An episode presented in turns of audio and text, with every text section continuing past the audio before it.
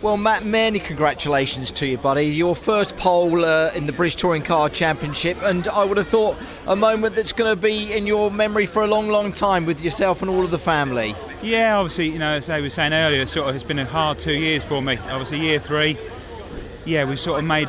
We've set some goals to start with, and, you know, we sort of achieved the top 10 at Brands immediately, and my next goal was top 6, if I'm honest, to finish in the top 6, which obviously I think could be achievable tomorrow from P1.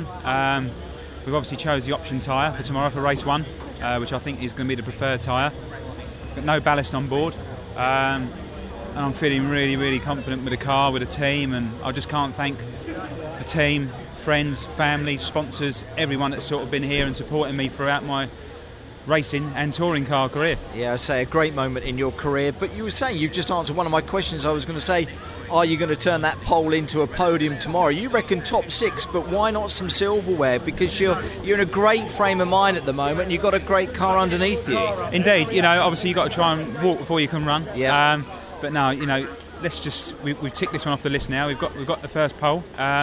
And let's just see what tomorrow brings. How does it feel? Because you've been fast all day, haven't you? You know you've got the car, and you've said you've loved racing and driving here at Oulton Park. Does it feel fantastic to be in this position after qualifying? It just feels mega. We was joking on the track walk yesterday. I said I'd love. We was walking up the hill, and I was like, I said to the engineers, I said if I can start on the flat tomorrow on Sunday, this is a big achievement. That's a great place, and we've definitely achieved that well and beyond. You certainly have as well. And the lap itself that you picked up the pole position, it came early on in that session, didn't it, qualifying? It did. I just wanted to try and get a banker in case something happened or the track changed, or because obviously it was getting warmer and more, and track temperature was increasing, and the more rubber was going down, I think the slower the car was getting. Obviously brakes were going off as well. We lost the brake pedal on the second set of tyres. We just got a longer and longer pedal, and we was locking up the front axle.